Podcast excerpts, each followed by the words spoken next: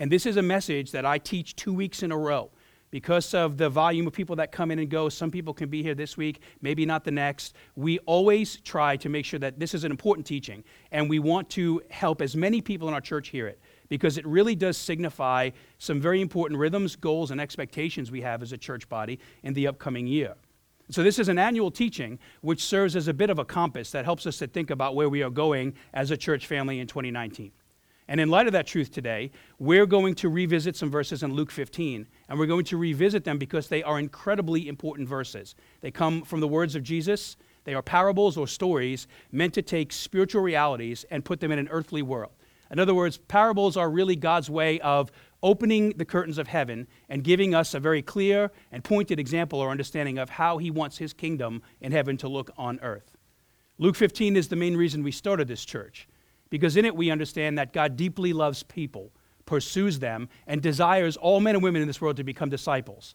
And that word disciple or discipleship is a very important word in our church because we want to be a body that takes very seriously the greatest command Jesus has given us to be disciples and make disciples, to follow him with our minds, to experience him in our hearts, and to live out our faith with our hands. That understanding, being disciples and making disciples, is imperative for us to continue to see health in our church and for us to be effective for people and Jesus' kingdom. And by effectiveness, that's a word that is used a lot today, I sort of want to give you a, a general understanding of what we mean by effective. I mean asking ourselves if our church family is a place that is defined by compassion, a place where God desires to see those who are far from Him come to Jesus, and a place that is defined by meaningful community a place where those who are already in Jesus can grow in Jesus, take next steps with Jesus. Those are the two great commands of the church to love God with our heart, soul, and mind, to find Him, and then to help others know and experience the same grace that we have experienced in Christ. Very important.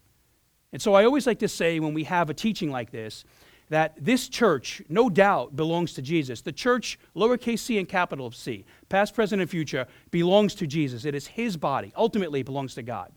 But what's interesting about the church is that while we are on this earth, God gives us this wonderful opportunity and privilege to steward his body. In other words, we have a great responsibility in, in what we do and what we say, how we participate in the work of God through the local church, how we reveal the grace and the truth of Jesus in our everyday lives. In a room like this, and the rooms adjacent to the rooms like this that we have other things going on in, and in our natural spheres of influence when we leave this place. And so, in the truest sense, just like a family, every single one of us has a major role to play in order to keep the family healthy and stable. And the major role we read about today comes from Luke 15. It served as our compass in 2018 and will continue to serve as our compass in 2019.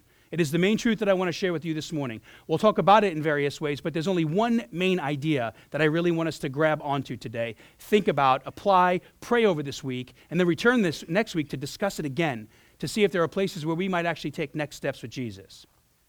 Here's what I want to share with you this morning God's compassionate pursuit of us. This is what we learn from Luke 15. His passionate, compassionate pursuit of us should compel us to passionately pursue those who are far from God. This is the main point of what Jesus tells us in Luke 15. And Luke 15 is perhaps best known for the story of the prodigal son who was lost and then found by his father. That's the back end of that teaching. It's the, it's the parable of the three stories that Jesus gives the most time to because it is the one that is likely most applicable to our hearts. It's the story of somebody who, essentially, it's the story of righteousness and self righteousness, and how, in their own ways, each one of these sons needed God. They were both looking to other things, with the hope that they would satisfy God. One's personal righteousness, their self righteousness, the other, a really wild form of living, sort of self centered glorification. Each one of them needs God, the Father, in a very different way, but nonetheless, each of them needs God, the Father. And so, what's interesting about this passage is we often skip these two parables that precede it, but they are foundational to what's actually happening here. That story of the son who came home is all the more powerful when you see why Jesus told it he is really addressing a major problem in the first century world. In Luke 15, 1 through 2, we read that tax collectors and sinners, we've talked about them here before in this room, these are without doubt the lowest dredges of society in the first century world. The term sinner in that passage is a derogatory term that talks about somebody who is very far from God. Tax collectors, if you know your ancient history, they were considered traitors by their own people. These were essentially people, usually from uh, the Jewish culture, who collected taxes for the Roman Empire. And so what happened is, is you had a person who had no home. They were not seen as fully Roman, and they were seen as traitors by their Jewish brethren. And so what happens here is the, the two worst forms of society, according to first century views, anyways, they are coming to Jesus to hear about God. And Luke tells us the Pharisees, the religious elite at this point in history, they have a real problem with this. So much so that they make this very brief but important statement. They start to slander Jesus' name. They're muttering, Luke is pretty clear to tell us they're muttering, meaning like they're gossiping or slandering, that Jesus welcomes and eats with these sinners, these types of people. There's a deep irony in this. The very people who were supposed to help people find their way back to God, the teachers of the law, the, the stewards of the kingdom in the first century world, these folks who were sort of given the keys to help folks understand God, grow in God, they are actually the very people that don't believe anybody that is far from God coming back to God is a good thing. There's a deep irony in that. They actually take it a step further and they see it as a very bad thing. In this text, we learn that they even accuse Jesus of compromising God's holiness, essentially compromising purity laws, because he's engaging with these type of people. And a very common accusation still muttered today by people who don't understand grace. That's the point of that last parable. Some of us think we don't need it, but the truth is we all do. And when we level that playing field, we can sort of get into the head of what Jesus means, the heart of what Jesus means in these teachings. There are still people today, whether in whole, who have forgotten the powerful truth Jesus is trying to teach us here about God's compassion and grace, or at times in our lives, maybe we deeply believe the gospel, but we, whether it's our own works or we seek validation in other areas of life, we deeply believe to one degree that God's grace is enough to satisfy every desire and thought I have in this time that we have on earth and in eternity. We might believe that one day, but then some days forget that reality in our heart. In other words, we, we drift between what I talked about last week, hearing something and actually knowing something. And so, no matter where we find ourselves, hardened against the grace of God, struggling with it, maybe we're a people who, who right now are really thriving in the grace of God. Wherever you're coming from, there is a truth applicable from Jesus' words today to your life and your heart. In response to this attitude, this, this very hard, resistant attitude the Pharisees have in the first century world, Jesus confronts them and he very pointedly through story, corrects their misconceptions about God's compassion for people. He's going to help them understand how God actually sees the world. And to do so, he tells these three stories the story of the lost sheep, the story of the lost coin, and the story of the lost son. Three parables in different ways, all communicating the same, communicating the same idea. The point of each story is that something that really mattered to somebody was very lost. And when it was lost, and the item that, when that item that was lost was found by the person who lost it, there is this amazing joy. There is a rejoicing in this person's heart that really shows just how much that item mattered to that person. Jesus uses these lost and found stories to show us a pretty profound but often neglected truth for some Christians. And I say neglected, meaning if you have followed Jesus for some time, the truths of this passage are probably not new to you the idea of God caring for people and us caring for people in that same way is a teaching that you will find from, find from Genesis to Revelation. By neglect, I mean sometimes due, because of the circumstances of life, or maybe we don't have a burden for this, whatever it is, there are times or seasons in our lives when this truth can be so pointed, so clear, loving God and loving neighbor. It's so explicitly clear in the Bible, but maybe the rhythm is not present in our life. I want us to be able to be honest about that. Because what we understand about this how we understand our lives before God and the lives of other people who are far from God, how we understand these things, it signifies or communicates a very important truth. One that really our we might say that our response to a teaching like this, Jesus' words, shows us how deeply we believe the truth that Jesus is communicating. What is the truth being mentioned here? Well, that all people in this world, when they are far from God and do not know Jesus, they are lost until they return to God through Jesus. There is a, a caregiving owner in each story that really grieves when an item is lost and then really works hard to bring that item back to them. And so, unlike the religious elite whom Jesus is correcting here, God looks at the people who are far from him. And I always say this when I say this, because at some point we were all far from him. Even if you're in Jesus right now, at some point we were relegated to the realm of the tax collector and the sinner. And if you understand good theology about redemption, we are simply redeemed sinners now. To know Jesus doesn't mean we stop sinning. It just means that the grace and the blood of Jesus has dealt with sin once and for all. It's dealt with the power of sin. But the presence of sin still lingers in our lives and seeks to destroy us every day of our lives. And so, what we desire here is to understand grace more deeply in a way that we can actually pursue and thrive, uh, thrive in our relationship with Christ. And understanding that truth in our own lives is deeply connected to seeing the compassion, understanding the compassion God has for us and for other people.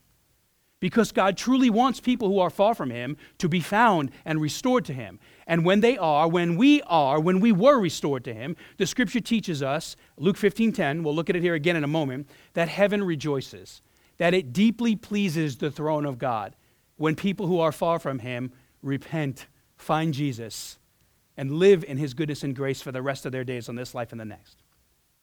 This is a lost and found truth, and it's an important one to the life of our church, to the future mission of restoration.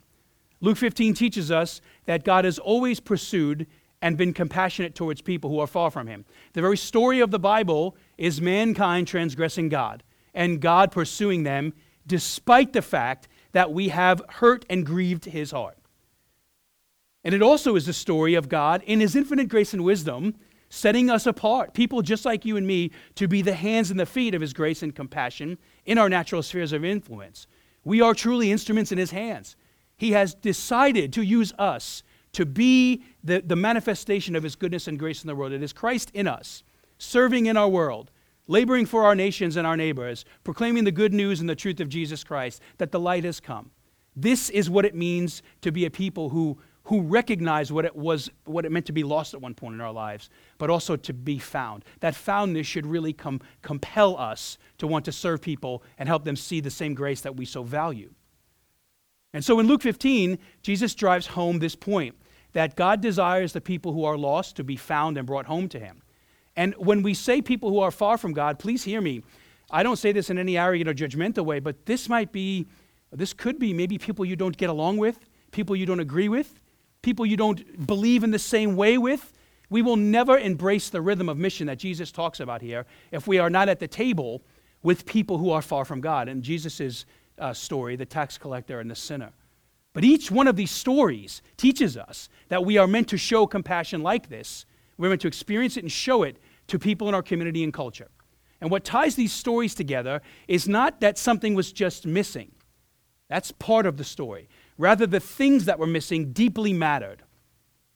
This is a polemic on life, on how God sees his creation, fallen as it may be. What these stories teach us is that the lost deeply matter to God. We matter to God. And that's why the owners of these items in the stories go to great lengths to get them back. There's three examples that Jesus gives us, and we literally could sort of teach a whole message on each one of the syndromes that each one of these lost items suffers from. But for time's sake today, I'll just mention them briefly. In the case of the sheep who was lost, it's because of sort of personal ignorance. The sheep sort of wanders astray and loses itself. Here, though, the shepherd goes out in the field to look for that sheep. In other words, that single sheep straight away. Other places Jesus talks about this. The shepherd's compassion and care for the sheep causes him to go find the sheep. In the case of the silver coin, it's sort of lost due to carelessness, it's, it's misplaced. This woman then tears her house apart searching for that coin until she finds it. It's sort of a, a benevolent mistake, but there's a drive in this woman's heart to find that which is lost. And the third story of the lost son, the one that is most relevant to us because it's a story about people, it's a little different than the first two. And it's where Jesus begins to make his point. You see, the son is lost because of his own stubbornness. This is the only story of the three in the parables where this person is away or far from his father because he chooses to live in outright rebellion from his father. He wasn't carelessly wandering, he wasn't sort of, you know, in a mistake type of way misplacing something. This person chooses rebellion. They, they look at the love of their father and decide that there's something better than it. And it actually takes the compassion and the love of the Father to bring this person back to their senses. In other words, they had to be like woken out of it. And it is God's pursuit of this person, this son, that actually, in the story, anyways, the love of the Father is what actually breaks this, this streak of stubbornness. The eyes of this person's heart were eventually opened in large part due to the committed compassion, the great compassion the Father has for this son. Luke 15 20, five things happen we read that the father first watches for him, anxiously awaits his arrival, waits for the day he comes home. The father then has compassion on him. The father runs to him when he sees him. The father embraces him when he sees him and gives him an incredible kiss when he finds him. Now, maybe in your culture, uh, if it's not a biblical culture or maybe your ethnic background, I don't know if you kiss people a lot, but in my family, we kiss a lot of people. And you're like, whoa, what are you talking about? Let me explain. So I come from an Italian American family, and to this day, my father's a grown man. We still kiss each other. It is a form of embrace. Uh, I have some friends in here that are from the Midwest, and when they hear this, they're cringing right now. Uh, but in New York, you kiss. That's the way it works. I still kiss my son to this day, and I will do it to the day that he dies, whether he likes it or not. Wherever he is, he needs to know that. My girls are in the same way. This idea of the kiss is, is sort of like when, when there's no more control. There's such an immeasurable amount of love and passion that this person has come back to the Father that he just plants a big one on him and is so thankful that he's home. It is the compassion, the committed compassion of the Father that wins the Son over. And the eyes of his heart are eventually opened, in large part due to the Father showing in this type of compassion. It's beautiful. And so in each story, we see these lost items matter so much to their caregivers that they went to great lengths to find them. And although Jesus gives us this truth in the form of an analogy, it is meant to reveal a very serious spiritual reality about humanity's relationship with God. Simply put, there are lots of people, and we Maybe we are these people right now, or we were these people. This isn't a passage about judging that reality, it's a passage about leading us out of it. There are lots of people in our world who are lost objects, who for various reasons have strayed from the Father who loves them. Or maybe we follow Jesus, but we're sort of like the sheep wandering in pastures that are no longer His. The moral of this story is those people, whomever the category they fall into, they are not an afterthought to God. They have never been an afterthought to God. They are a primary thought to God, a major priority for God, because He deeply loves them and wants them to come home in Jesus. That's what He wants. And Christ's words show us because God is compassionately concerned about reaching people, those who are far from Him, He is also compelled to relentlessly pursue them because He desires that which is lost to be found. And He deeply rejoices with all of heaven anytime somebody who wanders when they find Jesus and come home, that's a happy moment in the heavens. That compassion burden is why we started this church, and seeing it grow in our hearts is the key to our future. This isn't a new truth that I present to you this week and the next. It's really a truth that I want us to wrestle with in deep and meaningful ways this year to ask if it's, a, it's an evident truth in our lives if the grace that we so cherish from Jesus is one that we actually desire to share in other people, whether we're discipling other men in Jesus in the same way, being discipled, or helping men and women who are far from God learn this, understand this, wrestling with their concerns and their issues and their challenges. This compassion burden is why we started this church. It's an important rhythm in the life of a Christian, but it is also the real challenge, where the real challenge lies, anyways, in a passage like this for us. It is a clear command that is often very difficult to respond to because this whole teaching was given, I want you to think about this. This was given to a group of religious people. There is no, there's no slighted sort of comment here. I'm not trying to imply anything here. This is the best church I have ever led in my life. And we don't struggle with the, the area of moralism here. So please don't hear me saying that here. But I want you to know that here what we have is you have a group of people who are charged with teaching the law. They are the people who are, are put on earth at this point to help people understand this truth. They know it better than anybody, yet they have never been moved to the place in their hearts where they have lived this out. And this is what we talked about last week. There is a big difference between hearing something and knowing something. They know this law, it's not new to them, but it has not penetrated their hearts to the place where they actually live in light of it. In fact, it's the antithesis what's happening here. They are condemning those, including the Son of God, who is living like this. The religious elite that Jesus addresses in this passage, they show us something very important about, about Christianity and what it means to be a Christian or a church. Our theological understanding of God, our understanding of His compassion, of His goodness, of His greatness, of His kindness, fill in all the yeses, all of the things that we believe about God, our understanding of God, although incredibly important, that's not enough to just understand something about God. At some point, what we claim to know about God, in particular here is compassion towards us, it has to burden us to the place that we desire to pursue other people with the same type of compassion, albeit in broken human ways. The idea is that that is a fire that also rages in our hearts. Our knowledge, our understanding of God, in whatever area it is that He is working on our lives in, at some point must begin reshaping our life in that area. And this is especially important for us to understand when it comes to the, the, the way that we think about our lives, the way that we think about how we use our time, our finances, our efforts in our church, and when we leave this place. Because the Bible is pretty clear. One of the main ways, not the only way, but one of the main ways God has chosen to pursue those who are far from Him is through you and me. He has put His grace in us, He has called us back into love with Him so that we can now be vessels. We can be a people who proclaim the same goodness and grace that we have experienced on our own. And this is where I want to say some things about the modern church, of which we are a part of that. Because sometimes I think the modern church, and I want us to be mindful of this, that we never stray into this, we can sort of take this, this explicit command God gives us to think about compassion. We can remove ourselves from this paradigm and substitute things in its place. Let me explain what I mean by that, especially when it comes to the, the life of the church. When it comes to how people will find God, it is likely not going to be through more church programs. And I want to say that these are valuable. We have a few of them here at our church. But I don't think that Luke 15 is trying to communicate through more programs the, the, the people of our world will feel compassion. It's not by expecting that all of the people in our lives, the folks eating at restaurants in our world right now, maybe those of you, some, some of you in this room right now, it's not going to be by expecting that all those people are just going to get up one day and after they see whatever's playing in this theater, come to church. It's very likely not going to be that, that they're going to find faith, stumble into Jesus on their own. I'm not saying it's impossible, but I'm saying the emphasis of this passage is not that. Although we do want to continue to be a people that invite folks into our lives, into the life of our church, into our community groups, we certainly want to let the world see our family here. But we have to know that without that bridge of invitation, it is very likely they will never, never sort of attend these circles, whatever they are. And it's also important to know that it is not enough to just talk about a truth like this today. This is sort of what's going on in the world of the Pharisee. It's important that we go home and pray about this truth, but we have to know that these types of truths are meant to be wrestled with in a way to where we think about what they mean in our life. And so, although we deeply value wrestling with these truths, all of them, I'm not kidding when I say this is a place where skeptics are welcome.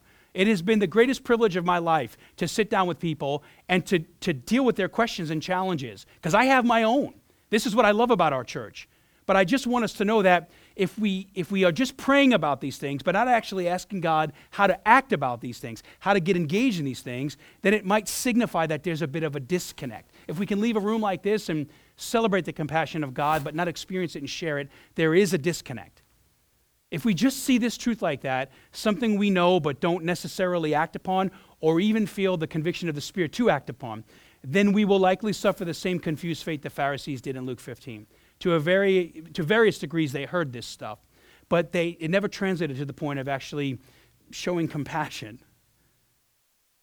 And that's what this passage teaches us, is that God has deep compassion.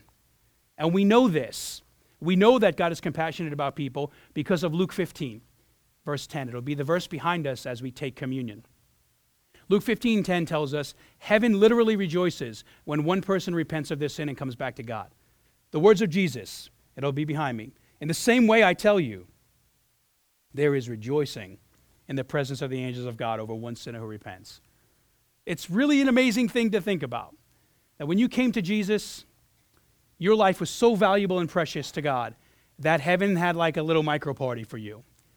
And that there are people in your life whom the heavens await to throw a party for. That is pretty awesome to think about that. That the host of the heavens view our lives in a way we matter so deeply to God and what is going on in heaven, our eternity, that that world rejoices when we enter it. And so, really believing this truth, like we spoke about last week, believing it to the place where we ask God to bring about a, a reality in our life, it comes to fruition in our life it's a beautiful truth, not just for eternity, but for right now. What this passage does is it gives our hearts, no matter how we feel we are viewed in the world we live in, it gives us a validation that cannot be robbed, taken from us, or assailed by anything outside of us. When we understand the worth that we have before God, especially because He sends His Son to die on the cross for us, what this means is we don't need to seek personal validation or worth from anything else in this world. That doesn't mean that we don't need it. That doesn't mean that we shouldn't want it, but it means our ultimate validation cannot be, no pun intended, validated or invalidated by what God has said about us. Nothing can take that away from us. The shifting sands of this world that we often put our, you know, we throw our lot in that and hope it works out. The things that we believe satisfy our soul today, but then betray us tomorrow, these are not the places that we are to find our ultimate worth in. Luke 15 is where we are to find our ultimate worth in. That's, that's the idea. Because when you're found in Jesus, your life is now built on the promises of Christ's rock. And on the top of that rock is the greatest evidence of the love God, God has for us in Jesus, the greatest evidence of how far God was going to go to bring us home. On the top of that rock is the cross of Christ, and Jesus hangs on it for us. And so the point that, that is being made here by Jesus and reiterated by Luke is that when we hear this, when we really know that, when you really believe Jesus has died for you and wants to know you and wants to help you become more like him and is with you every day of your life, no matter what you're going through, if that does not cause us to be burdened for God and others, when we experience that, it might signify that it's time for us to get a checkup in that gospel garage. It might be time for us to think about what's, what is the disconnect there, that we do not sort of ooze that same reality out of our hearts, live it with our hands, and contemplate it on a daily basis in our lives. No matter where you stand today with this compassion truth, I, I want to leave you with two action steps. This is where we'll begin to sort of narrow our focus and end. Two action steps that will help you get on the path that Jesus calls us to in Luke 15. It will also help you stay on the path if you're already walking on it. And a path like this, if we're going to be honest, is one that we probably get on and get off at times. I wish I could say that every single person I know, including myself, compassionately lives for other people every day of their life. That's likely not going to be the reality. But the reality should be that we strive for this and that we ask God for grace when we fail this, and that we ask God for strength to live this. And so there are two sort of ideas that I want to reinforce in this message next week, and certainly throughout the time we spend with each other in rooms like this and in community groups. Even the chili cook off, as much as I disdain losing every year, the reality of it is that it, it is part of what we're trying to do here as a body. It's one of the ways that we, we show compassion and build community. And so I want to ask you to pray about two things, two action steps. The first is this Pray with me in asking God if you live your life in a way that the people you come in contact with experience God's compassion.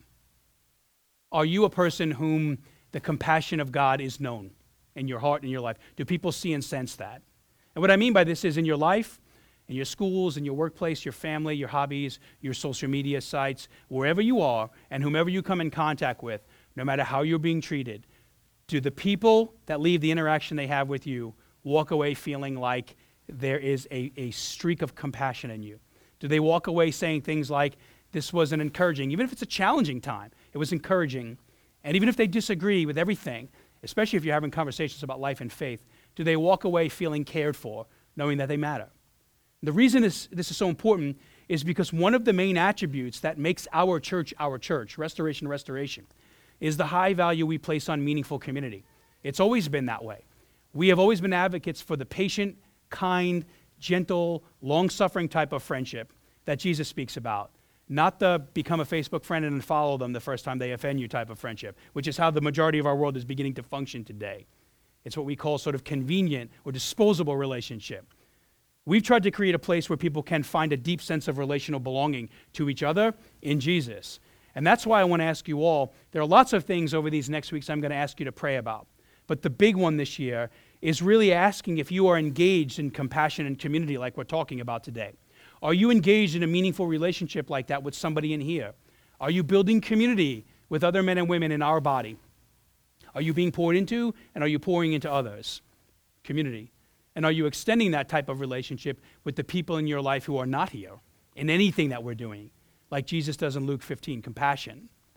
Are you showing that love and caring for people who are far from God or who have been hurt in the name of God, wherever they're coming from, is community and compassion sort of driving your, your faith in your life. And connected to that prayer is an action step I'd like to ask you to take right now. So if you have an interest in learning how to disciple others, being discipled, how to connect people who are far from God to God, how to engage the world you live in, then take that connection card in your seat and write on your cup holder, uh, not on your cup holder, we'll have to pay for that if you do that. Write on the, the document in your cup holder, just write the word interested. Interested, that's it. We'll follow up with you. We'll let you know how you can connect, get connected to some community groups and get engaged in a play, place where you can be equipped to serve. Pray about that. And if you need time to pray about that, that's why we're going to talk about this again next week. You have a whole week to do so. Pray with me, secondly, in asking God if you are faithfully supporting God's mission of compassionate restoration with your life and your resources. So, by making the space to be compassionate and build community, what we're doing is we're saying we're going to start making space in our lives to be concerned with the things of God. This second value is the same. And everything I'm about to say now includes the church of restoration, and it includes things far beyond the walls of this church. And so in the scripture, the two areas of life, and we talk about idols, we talk about several of them here, but the two areas of life that we are regularly called to set aside a portion of our life with, in, in for God's mission of compassion for building community, it's in the way that we use our time and our money. That essentially comprises the bulk of who we are as people in the modern Western world. What we do with our time and what we do with our money. These are incredibly precious commodities. You cannot be compassionate towards somebody else if you don't have the time to do that. You cannot meet a need in somebody's life if you're not willing to sacrifice hard earned dollars, time, in order to be able to bless somebody else. This is an important thing for us to recognize, and here's why. If we really believe that a disciple is called to give their whole life to Christ, a decision that we talk about is one that we must make. When the voice of Jesus calls, we have to make a decision on whether or not we're going to, to follow him. In fact, Jesus is very clear in multiple places that we ought to count that cost before we actually cannonball into the pool of Christianity, not fully understanding some of the expectations he has of us and the ones he's going to reshape our life in for the rest of our lives. This is a decision that we make. And so, what this means is when we say, You are Lord Jesus, when we recognize what he's done on the cross for us, when we recognize his compassion and his goodness, to call Jesus Lord means we are making a commitment, as embryonic as it is in the early days of our faith, to give him our whole life. And this includes our time, it includes our God given talents and abilities, the giftings and abilities that He has given us, and it includes our financial resources. And I always like to say, whenever we talk about this, that time, our personal time, and financial resources are two of the most sacred commodities in the life of the Westerner, the American. I say regularly, they're off limit topics for most people. In the scripture, I want you to think about this, they are identified as being two of the highest possibilities for idol worship meaning these are blessings God gives us, gifts that God gives us, which perhaps more easy than any other idol in the Bible, they can become they can become the kings of our life. And what eventually happens here is a great many people they start to serve the God of time and the God of money. And if you serve the God of money too long, what happens is you'll serve the God of debt. That's where that ends up. These tools which God has given us, our life for Him and our resources, whatever they are, as immense or meager as they are, we are given these things so that they can be tools that serve God and us. That's what they're there for. We are meant to be in Jesus, the master of them. But it's a very fine line here where these things become our master. And when that happens, there's a problem. Those are cruel masters. You know, time is the one thing we all long for on our deathbed, and money is the one thing that can make life very easy or very difficult.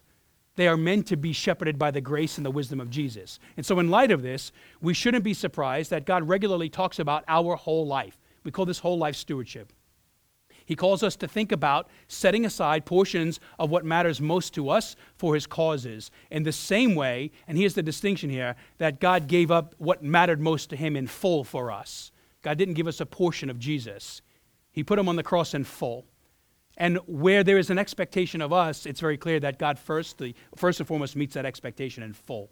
And so for the Christian, the way that we see our time, the way that we see our talents, the way that we understand our treasure, it truly is a direct reflection of how deeply we understand the gospel of grace. We receive it in full and then distribute it in portions or not at all.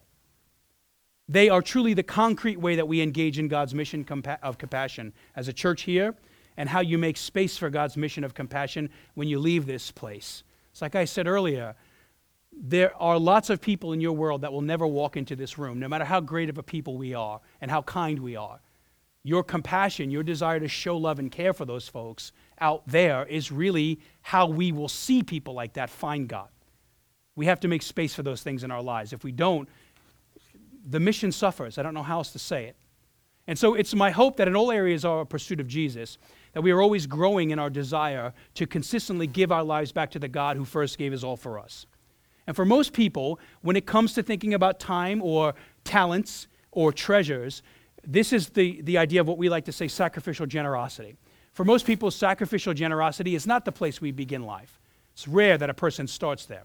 It often takes time, it takes teaching, scriptural truth, the conviction of the Spirit, accountability with each other, it takes a, a, deep recognition of some point that God really does call us to live sometimes in counterintuitive ways to what the world will teach us. That we are not only to live for ourselves, but also to, to, to value others Equally, and as Philippians teaches us, there are sometimes when we are to value others more than, the, than we value ourselves. We're to place more worth on them than we are our own lives at times. That's like straight up in the Bible. And so this morning, when it comes to this action step of whole life generosity, I want to respectfully ask you to ask God how seriously you take the role of being a disciple and making disciples. Ask God to show you if you truly live as a beacon of compassion to this world, if you are using some of your time, talents, and treasure to advance the name of Jesus. You know, why do you exist? Is it, you know, for which kingdom, I guess, is what I'm trying to ask. Which kingdom do you, do you devote most of your time to building? Is the kingdom of God even a, a thought in your mind and on your heart? And so, if you realize today that you're not giving yourself to God like this in full, then you should know that that's pretty much where we all are. But I want you to know that this is something to pray about. This is something to really recognize that there is always a next step.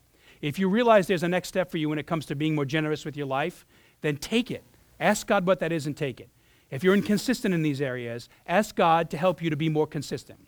If you have questions about how to live generously, how to use your talents for God, then let us know that on that connection card. The one thing I want to say here, and then I have like literally five sentences, and then we're going to wrap up. When it comes to, to sacrificial generosity, when it comes to a compassion for the world, we are all in different stages when it comes to that part of our journey. That is the sign of a healthy church. I can just about guarantee we have people that are super committed in these areas, and for some people, this is the first time this has even brought to their mind. We're all in different stages when it comes to this part of the journey, but we are also all in this together. So don't go this alone. Learn from God, from other people, invest in somebody. Learn how to be more faithful to God in this area. We do that together. It's an important thing to know. And so as we move to this communion table, which is the greatest example of God's compassion and sacrificial generosity towards us, it covers all the bases we've discussed this morning. It is God's presence for us when we are without it. It is God's absolute grace for us when we didn't deserve it. And it is His sustained presence for us every day of our life. It is the absolute reality of compassion and sacrificial generosity. That is what we are about to talk about. In light of all this, let's give thanks for the goodness that God has shown us in Jesus. Let's thank Him for another year. Let's all believe that with all of our heart and soul in our own lives and in the life of our church, there are greater things yet to come. That God truly does want to continue to do good things through us as a church family in rooms like this and in the rooms that are not like this in our world. And let's pray that we would continue to be a place where God's compassion and his Christ honoring community reign supreme. I pray those are the two crowns we are most known for. And the way we will be most known for those crowns is in the way that we engage those truths. Let his compassion and community reign supreme. Amen. Pray with me.